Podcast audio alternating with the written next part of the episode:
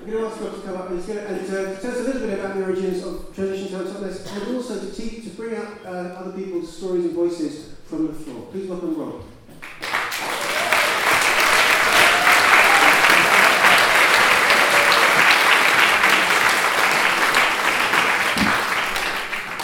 Good evening. Well, you came. Oh, wonderful. Thank you, thank you very much. Lovely to see you all. Um, I'm going to um, tell you a place.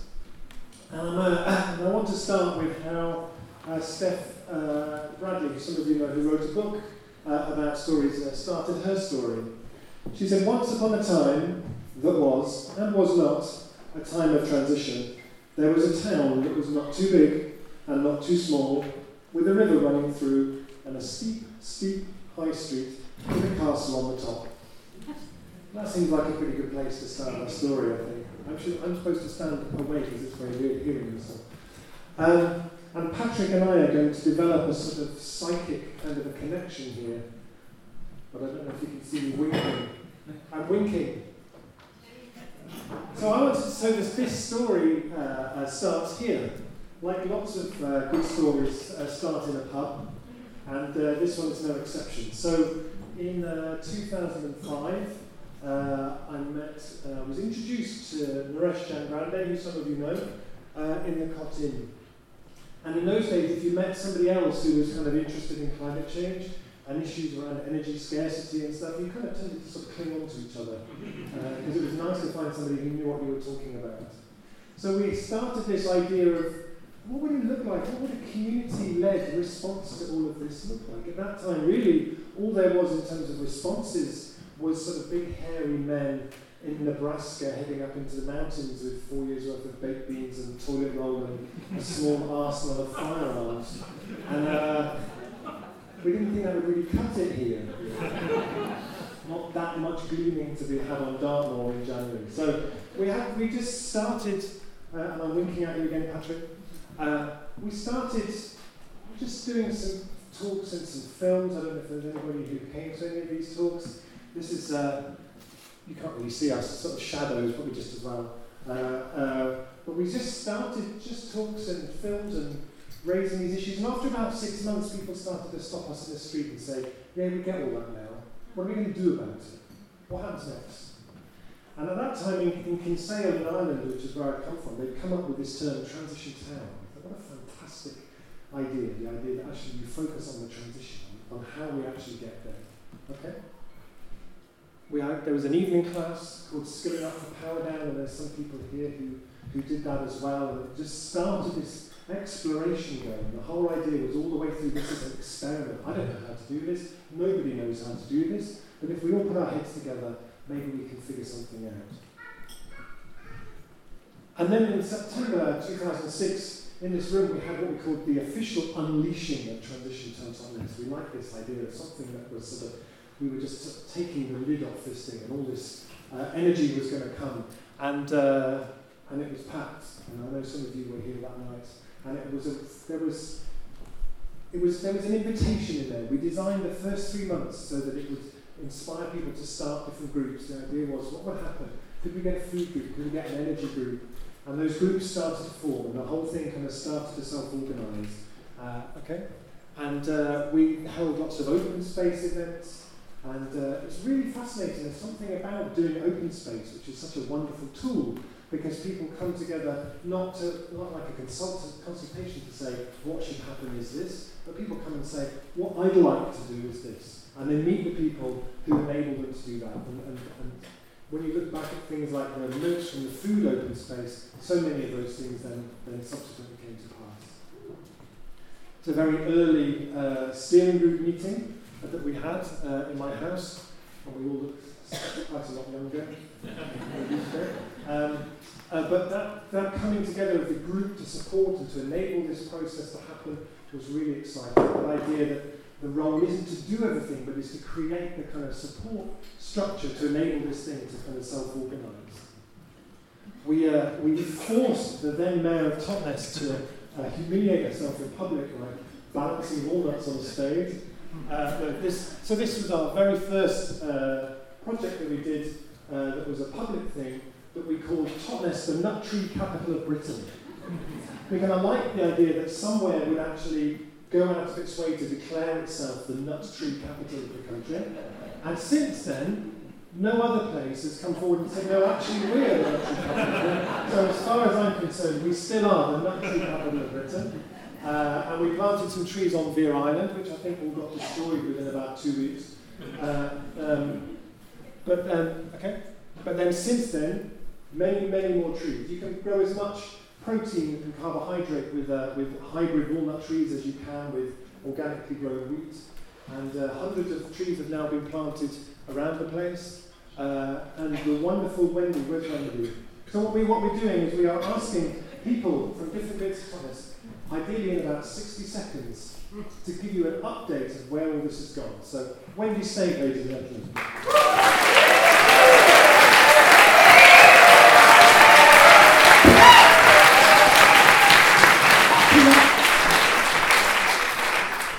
So I want to talk to you Incredible Edible Totnes, which started with this uh, lot here planting nut trees.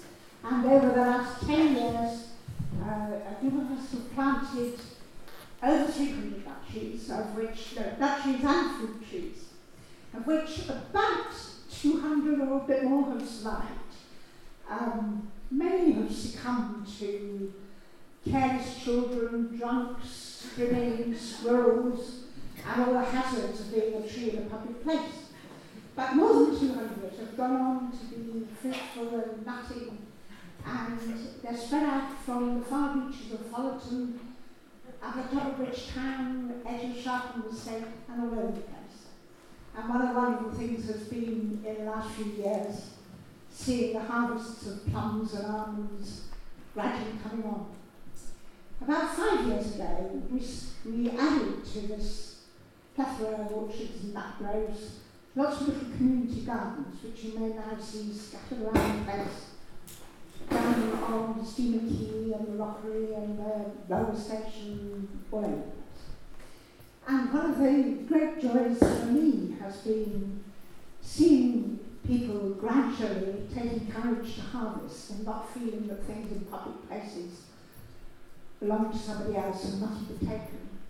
So there are lots of browsers along the um, Stephen Key taking their salads and herbs and people surreptitiously slipping out to gather bags of almonds and Goodyear and Foster's and cotton.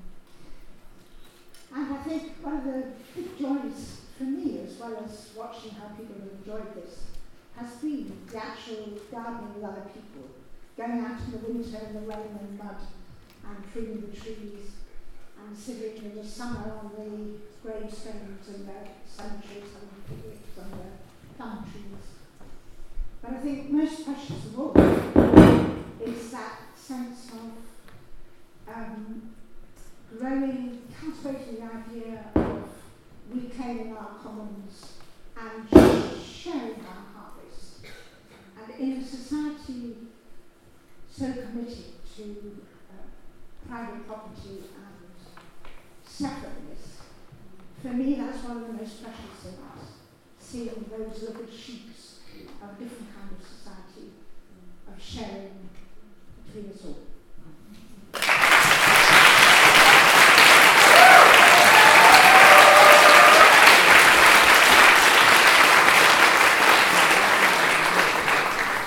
Totnes almonds, you knew.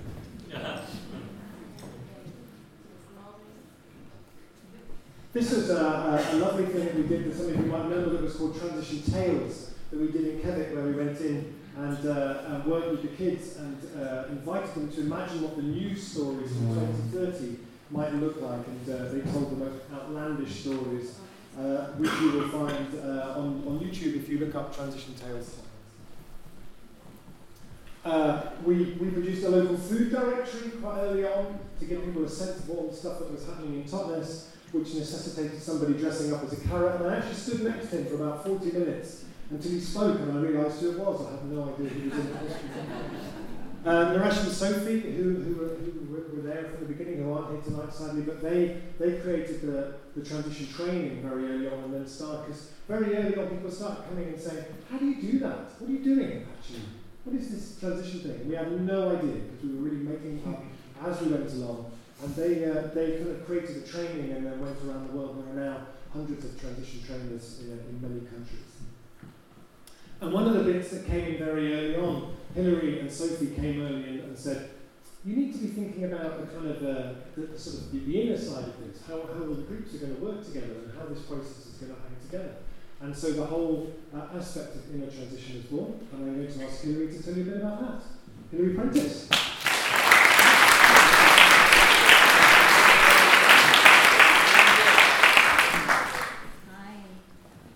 remember Rob used to talk about the head, heart, and hands of transition. Um, and we found ourselves talking about heart and soul. Um, I, I, I, prepared this because 60 seconds is very short, mm-hmm. and it's quite a difficult thing to speak about. But in the the spirituality, and the consciousness aspects of transition, no small vision then. But what does that mean? The question is, what actually does it mean to be human? Are we rational, practical beings who, once the irrationality around peak oil and climate change, etc., has been pointed out, will naturally change our behaviour? In which case, transition would have been simple and quick. Apparently, they're not. We have hearts as well as heads, emotions as well as thoughts. We can get hurt and confused. We practice denial. We can resist what serves us. We can be incredibly brave, compassionate, loving and creative, we can get addicted, go numb, distract ourselves, be deeply destructive, build walls, and start wars. And yet it seems that we thrive with kindness, love, and empathy, and when deeply connected to ourselves and each other and to all the other beings we share this beautiful planet with, earth and sky and spirit, whatever that may mean to each one of us. So transition implies working with our whole selves, hearts and souls included, outer and inner. There'll be many offerings over 10 years and longer, meditation and sharing of feelings, emotional support for activists, home groups, speaker meetings, conflict resolution, deep inquiry, active hope groups, how to face the messering without going crazy, time to breathe, post-Brexit speed dating, and our current wonderful Earth Stories project. Laughter and tears, hugging and rage, prayer, despair, insight, ceremony, compassion and gratitude. I have a memory. It's a public meeting and there's been a speaker. A man stands and he seems moved. He shakes a little and he says something like this I just really realised something. I realised that for me, if we manage all the practical stuff, the windmills and solar panels and local economy, if we don't also learn to treat each other differently, to feel differently, to be the humans we were meant to be, then for me, there would actually be no point. Hmm. He sits, there is a pause, and then there is applause. Hmm. So, gratitude to all who've taken part over many years, heart and soul, in a transition, and the pulse group. Thank you.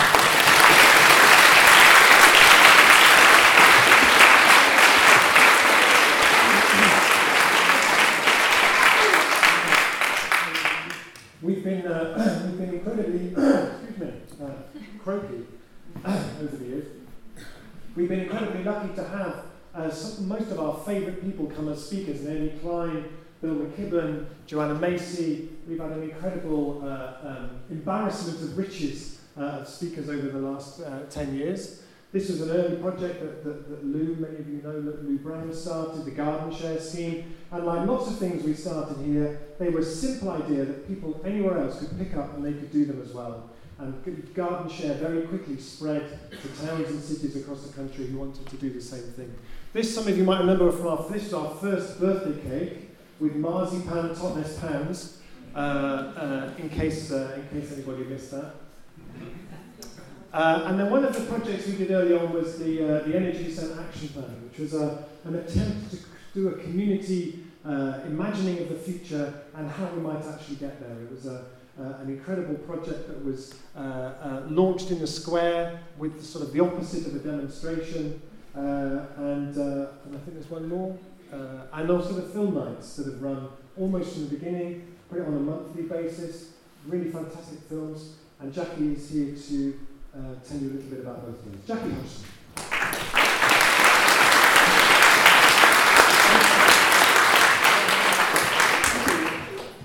So the Energy Descent Action Plan, I think it actually it'd be really interesting. How many people, just indicate your arm, how many people were involved in that? Okay, I thought there might be more. But anyway, so many people were involved in that project. And it was a community plan for how we can get to 2030, um, weaving together all the stories and all the projects and the activities that were starting to evolve. And it was a wonderful project. It was one that was called the Energy, Descent- Energy Pathways Project. And um, so it's looking at those different pathways and how they wove together. And you saw a photograph a minute ago of the timeline that we used. And we used that for visions, for ideas, for assumptions, for future scenarios. So there's lots of different methodologies that were bubbling up that we, we trialled as part of getting people to think differently about the future because actually it's really difficult to think about sort of then 21 years hence it's like a, a generation forward. But we did it. We did it. We actually produced a, a kind of a story. Um, you saw one of the pages back there. And it was a really um, interesting story because it was like a um, it wasn't just the irregular plan. It wasn't like the plans that they try and produce in South Hams, for example. It was more about kind of the activities and the things that people were doing, and the way that one thing would spring another idea off another. And uh, what it showed was what 2030 might look like if it was fossil-free, community embracing, and everybody just really, you know, getting there with low energy and not being, you know, not being dependent on fossil fuels, but being a really resilient community. I must say that what seven, eight years down the line, and nine years down the line, it does feel like maybe we're going a bit further away. But actually, what's wonderful is that it still holds us. It's still something that's there. And um, the town council, as you saw from Prue Boswell, the previous mayor, um, she was very involved in the first instance. But then we managed to get to become a Totnes, a Totnes town, a transition town council, which when I was mayor for a couple of years, I was able to go and present on transition and how that could look like as a town council out in France and Germany. So that was really good, and people were really enthusiastic about how you could try and embrace and embed some of the ideas in some of the things that were going on. I might say, regrettably, South Hams and um, District Council and Devon County Council are trying to ignore it furiously still, and I don't think Trump's heard of it. But I think what we ended up with was a wonderful book which actually holds a position that can be referred to, and it's also, it's sold out. So that's what happens with that project. With the film nights, I think we've probably shown about 100 films over the seven years that we've been doing the film nights, eight years. And um, of course they kick-started the film festival, which is wonderful. But the film nights are actually a community of people that just enjoy watching films together and having a conversation afterwards and just really finding that commonality and finding that that's a springboard for the conversations. And it's for me, it's always been a kind of an interface between what we all do as kind of, I would say, you know, in the heart of transition and how we create an interface with the wider community because for me that's really important that we've always got that door open for people to step into. Thank you. Thank you very much.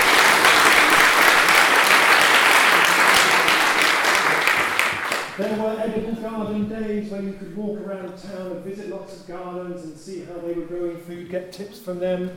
From the, uh, from the, the open space day on energy that we did, the Totnes Renewable Energy Society formed as a, as a standalone thing, but there with many overlaps. Uh, there was the Food Link project, which uh, was about connecting food growers and retailers around the town, connecting them up together uh, with, with, with each other. And then in uh, this was uh, Christmas 2009 when we had uh, we had written a funding bid to a thing the government were doing called the local the Carbon Communities Challenge or something, and uh, there were about 450 communities applied to be able to pilot something really interesting. And this was the evening when we were able to make the announcement that we had won £625,000, which is which was uh, which did transition streets, put solar panels on top of this building that you might see sometimes, uh, and a lot more besides. And it led to this wonderful headline in the Western Morning News, which was uh, uh, listen to the jeers of its critics, and you would think the average resident of the TQ9 postcode was a sandal wearing crystal gazing soap carver subsisting entirely on brown rice and organic parsley. but this article was, was kind of the rest of the region going, hmm, maybe we need to stop taking the mick up Totnes, and actually maybe they're onto something. Uh, and that was something that really gained, gathered pace as the Transition Streets project rolled out 550 households uh, in this town, got involved on average cut their carbon by 1.3 tonnes each, saved about £600 in all the research that was done afterwards and they didn't talk about the carbon or the money, they talked about how they felt better connected to each other, they felt part of the community, they felt like they had really connected to the people around them. Uh, and I think there's maybe one more there. And we won an award and Fiona got to meet Kevin McCabe. and I'm going to ask who am I asking to talk about this? Carol. Carol Whitty.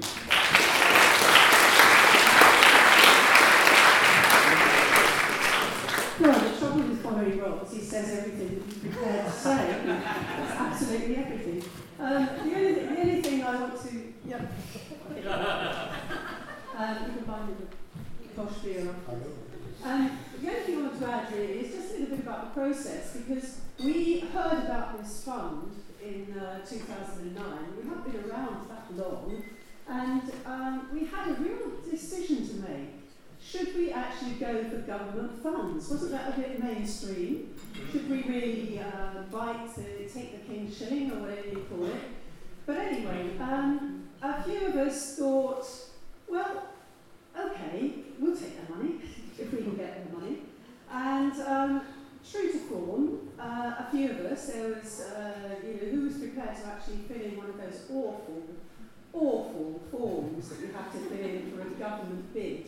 Who would do that? Well, typical TTT, four people, uh, it was Rob, um, it was myself, it was Adrian Porter and Glenn Park.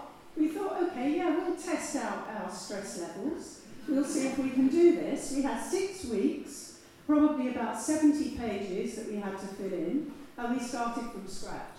Uh, but we didn't, of course, because what we were able to build on was that wonderful Transition Together scheme, which put groups of people together. Um, there were two pilots actually set up in Totnes. One was a group of neighbours, and one was a group of people who were just friends who came, who came together. And we looked through various workbooks. I was one of, the, one of the pilot groups in the, the neighbour streets. We looked through these workbooks and uh, it was so amazing. you won't be surprised to know that one of the strongest things that came out of it was we got to know our neighbours. Mm-hmm. We didn't know them before, or we, we said hello, or sniffed at them, or whatever. But this way we came together to work together, to feel together, to be together, and to change things together. That's what we used for the government bid. We scaled it up. Um, we looked at how we changed behaviour. We looked at whether we could work with partners, and we are sitting underneath the solar panels that went on the roof as a result of that bid being won by the government. How we could work with partners and uh, you know how, how we could develop as, as a community. Um, the benefits Rob's already told you, so I won't list all of those. Um, but the important thing is there are people in here that are involved in transition streets, yes? How many? Loads of people. Wonderful. And are you still saying hello to your neighbours? Yes. and did you enjoy it? It was worth the agony, nearly falling out with my neighbour who was down while we ran backwards and forwards. Did about 55 drafts of the bid. It was worth it all. Um, it's been sustained and six. What Rob didn't say was we only asked for 500,000. We got 625,000. Have you ever heard of that? Wonderful project. Um, we enjoyed it and it still continues. What I haven't said is Fiona, who ran the project, was absolutely brilliant. Her reports, she kept us all on, on task. It was a fantastic project. So thank you, Fiona. And thank you, Mary, for keeping it alive now because the story continues. It's not over and there's loads of creative ways that are continuing with the project. Thank you everybody for being involved.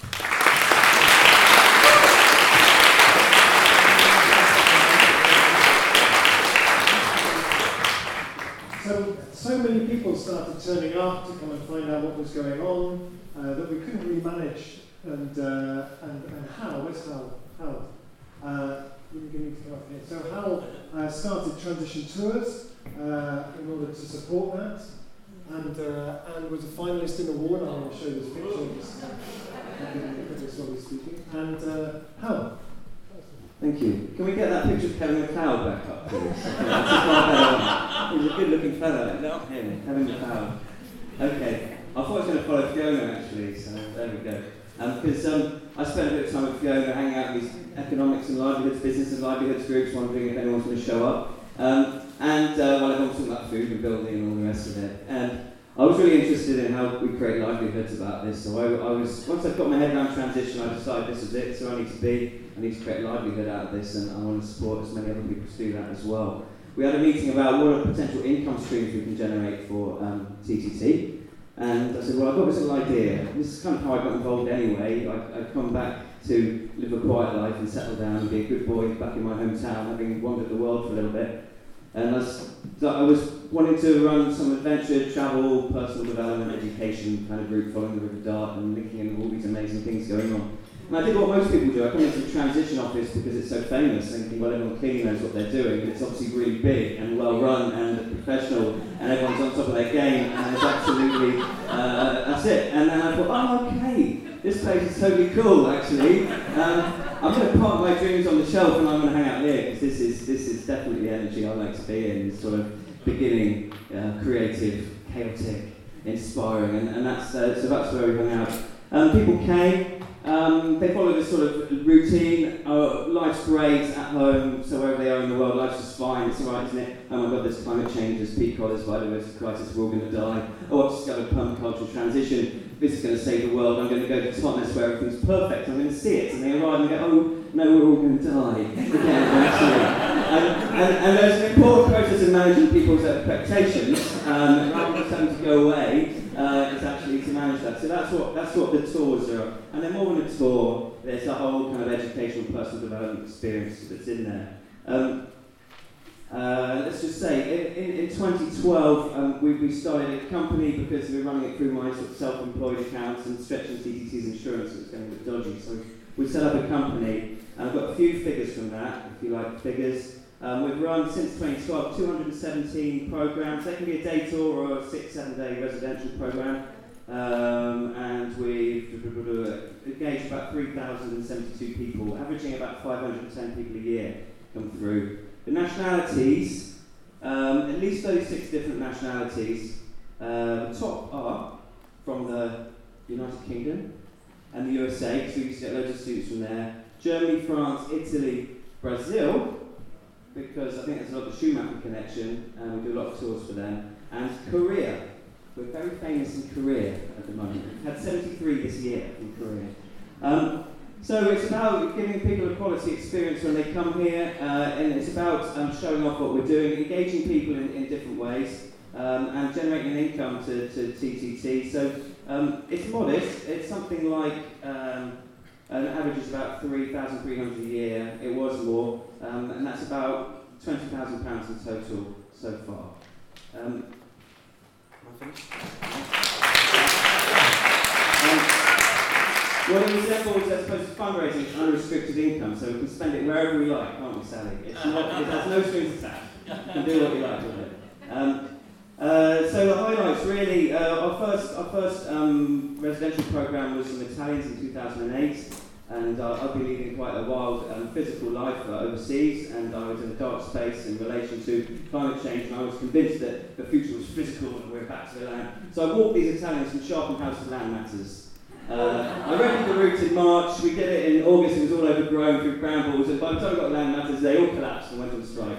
I thought, okay, I've got to reorientate what I do around other people rather than my own kind of idea. And so that was that was something. Um, another big highlight was meeting Ines, who's over there. Okay, um, and really we worked out some really good programs. And another was meeting a professor at the Transition Network Conference who totally got. She took a very academic course, American students, but she totally got the importance of combining inspiring, real, practical stories and some significant nature connection work in with work that's otherwise done in labs and lecture theatres. She really realised that, and I think that's probably the, the highlight of what we do is, is we make what is should be objective academic study. You know, young people learning about climate change and energy issues and stuff like it's a removed academic subject, and internally they're going, hang on a minute, this is my future you're talking about. Yeah, and, and what we do is provide an experience where they have a very short little window in their academic life where they can connect to and we give them some kind of personal development experience where they can see, yeah, I can see how I've got a life ahead of me and, and what I can do.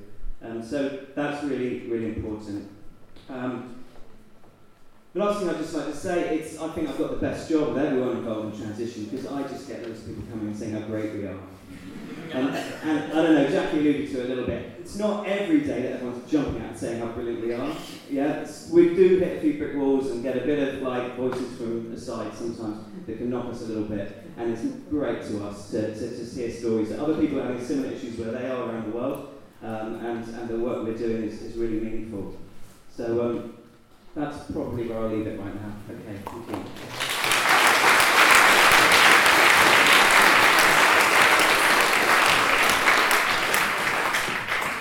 So then there was the, the local economic blueprints, which is the wonderful piece of work that was looking at uh, making the economic case for transition and transitioning the local economy. Uh, there was the Reconomy Centre, that many of you will know, which is just around the corner. And there was the local entrepreneur forum. And you, so you're going to talk about these, aren't you? The wonderful Fiona Ward.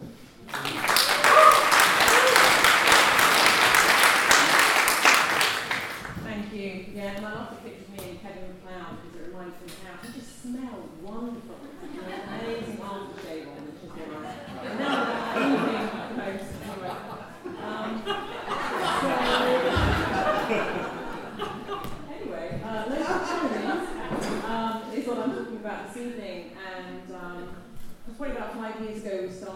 Local economy project. So um, although clearly in this area we already have quite a strong local independent economy, which, which is thriving compared to a number of places, uh, we were really interested in the question about um, how that could become even more resilient, more sustainable, and provide even more jobs and livelihoods for local people. And it felt like it was also um, opening up the invitation to, to a whole kind of to come and have this conversation about jobs and livelihoods which is what we're doing with that project.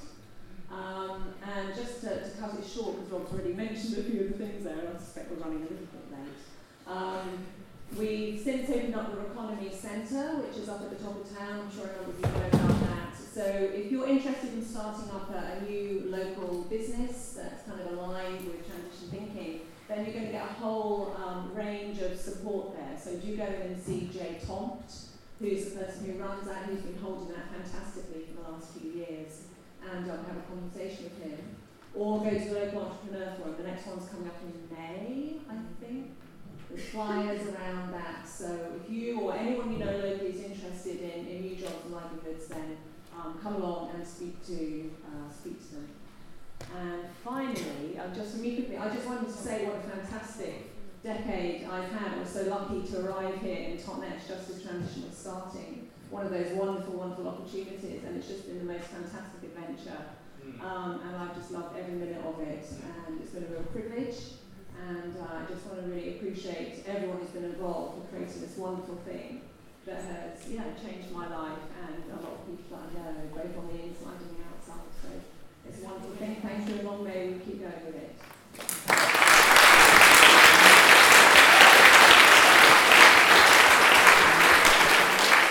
Any skill shares where you could share your skills? There's been open eco homes uh, once a year for, for many years now, where people can uh, where people open up their homes and you can go and find out.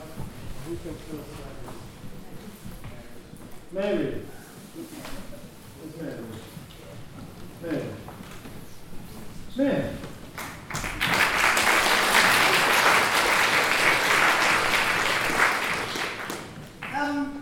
Yes, myself and um, several other members of um, TTT's Building, Housing and Energy Group started up um, the Open Eco Homes weekend. Um, we, well, this is, this is an example actually of how we're quite good at getting on and doing things, but sometimes we forget to keep um, completely comprehensive records because actually we realise that we've lost that track of actually how many years we've been doing this. We think that last October we had our seventh weekend, but it might be the eighth. anyway, but you know. So anyway, yeah, I think it's fair to say that um, uh, it's gone from strength to strength, and um, yes, a whole load of um, um, householders and projects very generously open their doors for the to visitors um, for one weekend in October. Um, and um, last October we had um, uh, 17 homes and projects opened and um, almost um, 600 visits over, over the weekend. So, um, and it's yeah, a great showcase for low impact projects and for um, um, um, Going around And- looking at people's houses. sorry? Going around and looking at And that's people's right, houses. and nosing around people's houses, yes, other people's houses. So um, I think it's a really fun, fun weekend, and um, increasing, increasing number of people know about it and um, take part. Um, so it's a, it's a lovely event. Um, and we always, um, we always welcome new people getting involved in organising it. Um, and also, very importantly, um, uh, opening up their home project. So if, you, if you're interested in any of that, and we really do need people to help us organise it this year because several of us who um, have been involved in the last few years are um, very busy on other projects too. So we appreciate some additional help. That'd be wonderful. That, if it appeals to you, us. And then we follow it up with, um, with, a fair, um, with the Eco Homes Fair, usually a couple of weeks later. And that's just a great um, uh, showcase for a lot of um, local energy suppliers, um, renewable energy suppliers, um, eco builders, um, and um, architects and so on. Um, and it's a free event in this this this hall um, with free talks and straw bale demonstrations outside and so on and so forth. And we had about 500 visitors to that last year.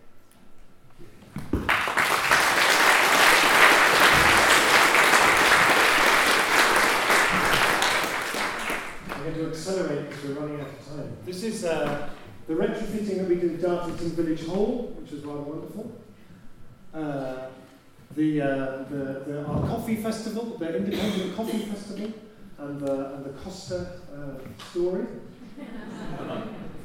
A wonderful to buy.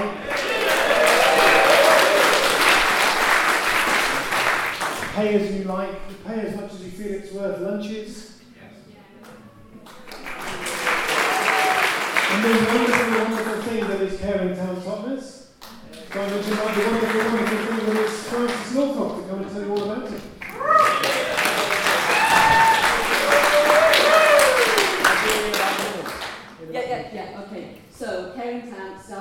room, I was thinking about it earlier, there was a Tough Choices Roadshow that Devon County Council ran, and uh, it was a disparate group of people who were here, some of you were here tonight, and uh, John Hart, leader of the council, stood up and he said, we need to make some tough choices about cuts that we make, so here's some pictures of people who are desperately in need, people who are older, people who've got learning disabilities, and I want you to take these stickers, these coloured stickers, and stick where you think we should cut the money.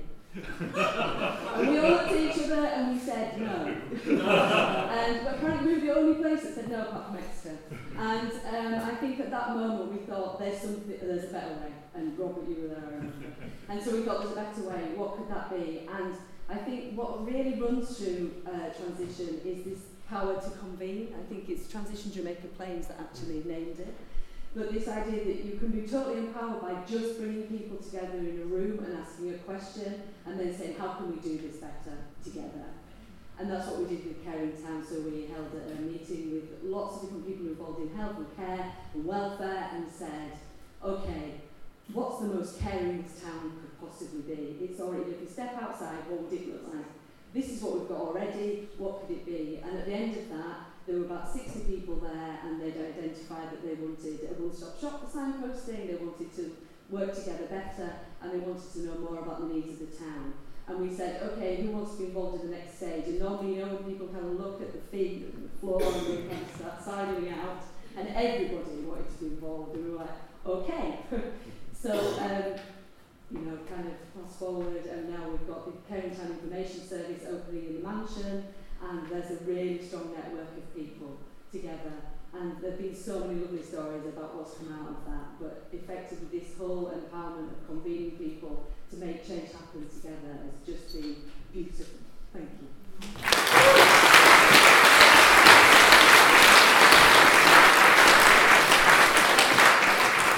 And then one day uh, I went to get on a train and there was a lady on the station giving out flapjacks. we'll come back to that story in a minute. There was the film festival, the film festival that started up. Uh, uh, it's been running now for three years. We've, we've, you've talked about the film festival. Can we skip, do you think? Okay. The film festival is fantastic. there was the Brexit speed dating that was alluded to earlier on. And there was the launch of the Tottenham Pound, uh, which was started by seeing an old one, an 1810 banknote in the window, and saying, well, what would happen if we made some more? And so we made some more. And I'm going to ask John to come up and say a bit about that. John, Promise down one minute. Okay. That's enough. Right? uh, we're on the fourth se- series of notes. Of course, the Totnes Pounds actually started by Rob at the very, very beginning. So this is the fourth lot. One pound, five pounds, ten pounds, twenty-one pounds. We've got about 15,000 in circulation at the moment. We have about 4,000 pounds in people's electronic Totnes pounds. A project that was developed with Bristol, between Bristol Pound and TTT also in 2014 when these new notes came out. And uh, love them. They are still iconic, I think is the word. They bring people to Totnes. They're still very much a focus. Totnes equals Totnes pound to a certain degree. It must be said, not a, there's not a huge, huge amount of circulation of Totnes pounds, but we carry on, and a lot of people contact us. Wait, a lot of people contact us. I'm the sort of info at Totnes pound, and I do a lot of skyping and emailing to other projects who say, how do I do it? How can I do it? And local currencies are very different in local places. I won't go into all that, but basically, top Totnes, Exeter, Bristol, wherever, Stroud, they, they, they have very different characteristics and work, local currencies work in very, very different ways. We're not standing still. We've talked in recent years, months, about doing a time bank. We've talked about variations between time banks and spice time credits, if you know about that. I had an ongoing discussion with Inez, wherever Inez is, about this, and our latest idea is to basically, what we're looking for is a currency that has, that embodies perpetual motion. So that's our aim. Because the trouble with Totnes pounds is you've got, to, you've got to endlessly buy them and spend them and buy them and spend them, so we need a driver to get some currency permanently moving in Totnes and elsewhere. That's it. Thank you, John.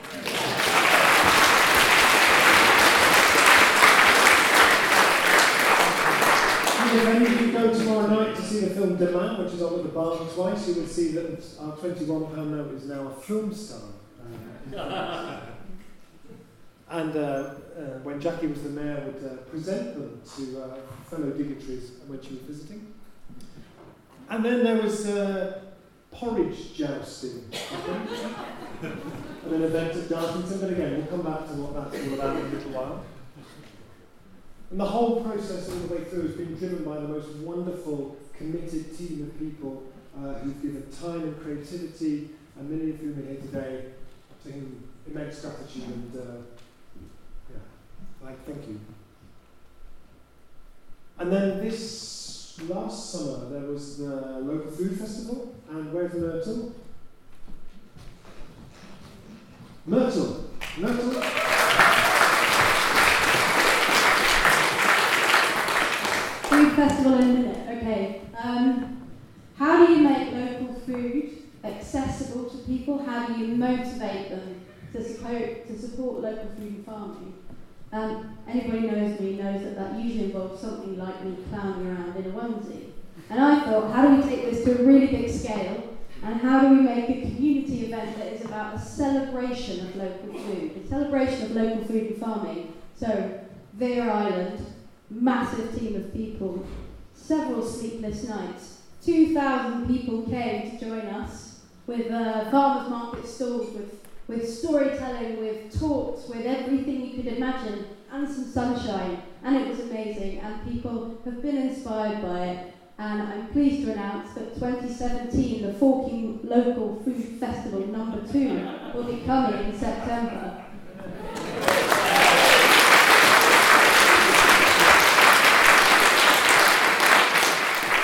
And now you get to get what all the oat references are all about, and the porridge and, the, and, and so on. Where's Holly? Holly Tiffin!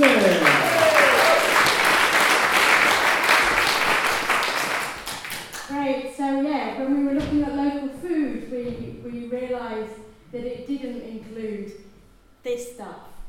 Um, and as a vegetarian, I thought that I was making the best choice environmentally with my diet. And then I looked at where the, the, the protein, the plant-based protein that I was eating was coming from. The nuts, the grains, the edible oils, uh, the pulses, and they were coming from the other side of the world.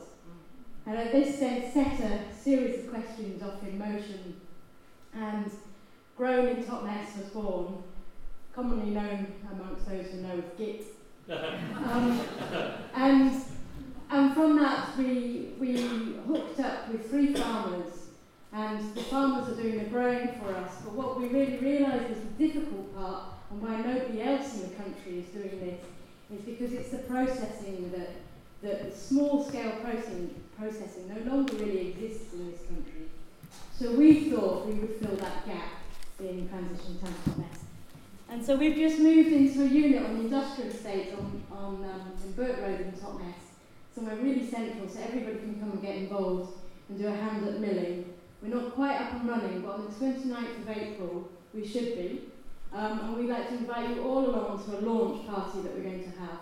Um, and you can find out, you can sign up to our, our mailing list and you'll get more information about that on growingintopnest.co.uk. So I hope to see you all there and I hope that we will have grains on our shelves very soon in this little town. Thank you very much.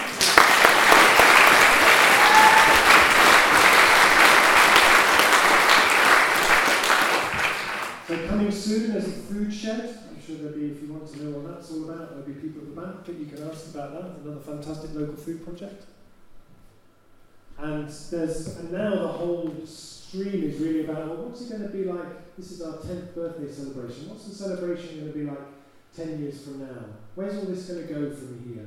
And I'm going to ask Thea to come up and say a bit about it. Thea, come Yeah, so I think um, everyone's really aware that we've been going for 10 years and people are very keen to stop and, and reflect really and look back at where we've come from and where we're going. So we've had a couple of workshops, visioning workshops and workshops looking at how, how TTT operates, involving lots of people in this room, um, and I'd say we've probably got 101 different visions of where we might go. Um, but we are organic, we're ever evolving, we're emergent, and we like to, to respond to what's needed at the time. So I'm just going to share with you a few themes that are, are emerging. So we want to carry on doing more of what we're already doing, but casting a wider net and collaborating with more local regional partners and, uh, finding ways to appeal to people in our community who may not have worked with us before. Um, we want to be able to capture our learning the, from the last 10 years so that we can actually share it with other people in a really meaningful way so that other people can apply some of the projects and, and initiatives that we've delivered here in their towns and cities. So we want to do an evaluation project and maybe run some training courses and conferences. Um, we'd like to boost the capacity of our, of our office team so that we're able to better support all the projects and initiatives, so that involves lots more fundraising, um, and we want to put more emphasis on the work of inner transition um, and our, our, our inner resilience to cope with the times that we're in. So there's a real appetite for that.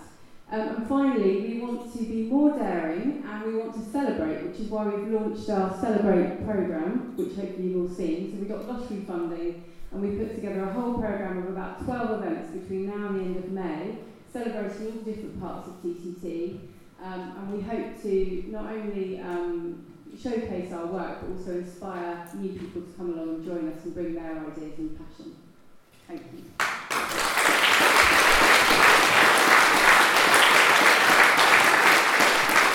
And one of the key things about, about going for 10 years is, is, is being really stubborn. And no project uh, uh, represents this idea of being really stubborn and patient and determined and just working and working and building uh, than uh, transition homes. Where's?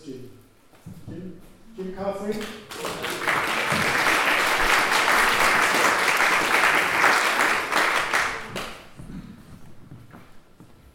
I've spent three hours today lecturing to students at Plymouth University on domestic services, water, mm. sanitation and sewage. so you'd imagine this holds no fears for me that suddenly I'm here, I've got to talk for less than a minute about transition homes. But I have, what I hope will be news and very good news, is that this long journey that Rob has referred to is this long journey in order to create a community of affordable homes in the Totnes area based on the community land trust principle, which I won't go into now because that will take a lot more than a minute. But over a long period, over many different sites, ups and downs, we finally got to the point now where we have this site, which is Clay Park, just at the end of Clay Lane, opposite Pudderburn, Totnes. We have a scheme there for 27 affordable houses, and we've heard within the last couple of weeks that we have planning permission.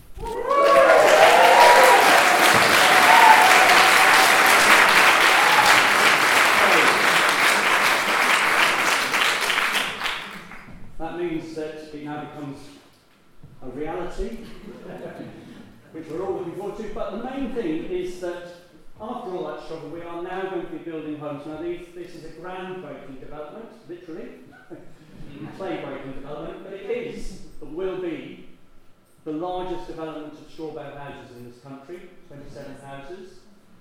We've had setbacks with things we wanted to do. We wanted to process our own waste through having a, a sort of grey water and black water processing. The Environment Agency weren't going to let us have that, so we have to use the main sewers. But we have retained one of the features houses, which is every single house will have a composting toilet. So not only 27 small houses, but 27 composting toilets. Um, I think I've probably said enough. I could go on a long time. It's very, very exciting. And I'm sure you'll be excited too. And when we finally get the homes built, they're going to be stunning. Thank you.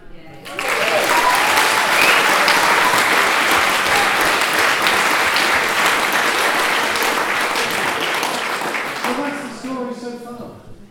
And, and what's, what was wonderful, you saw the trailer for the film Qu'est-ce qu'on attend, the film about Ungersheim. What's so wonderful in that film is that they say, uh, we saw this film about Totnes and what they were doing there, and we thought, we'd like to do that.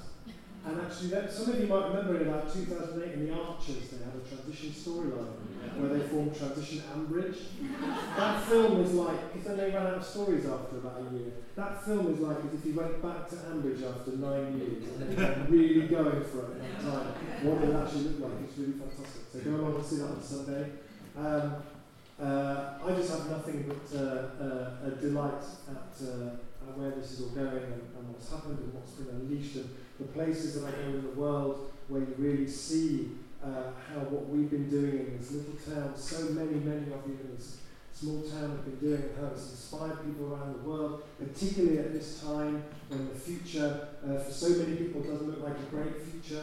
There's a really powerful story that's being told here that actually it doesn't have to be like that. Actually, push those stories to the side. There's another much stronger story that speaks to our values, that speaks to what we want the future to be like, and we're modelling it here and inspiring so many more people than any of us can even have any awareness of. So let's keep going and meet you all again here in 10 years' time. Have a wonderful evening. Thank you very much.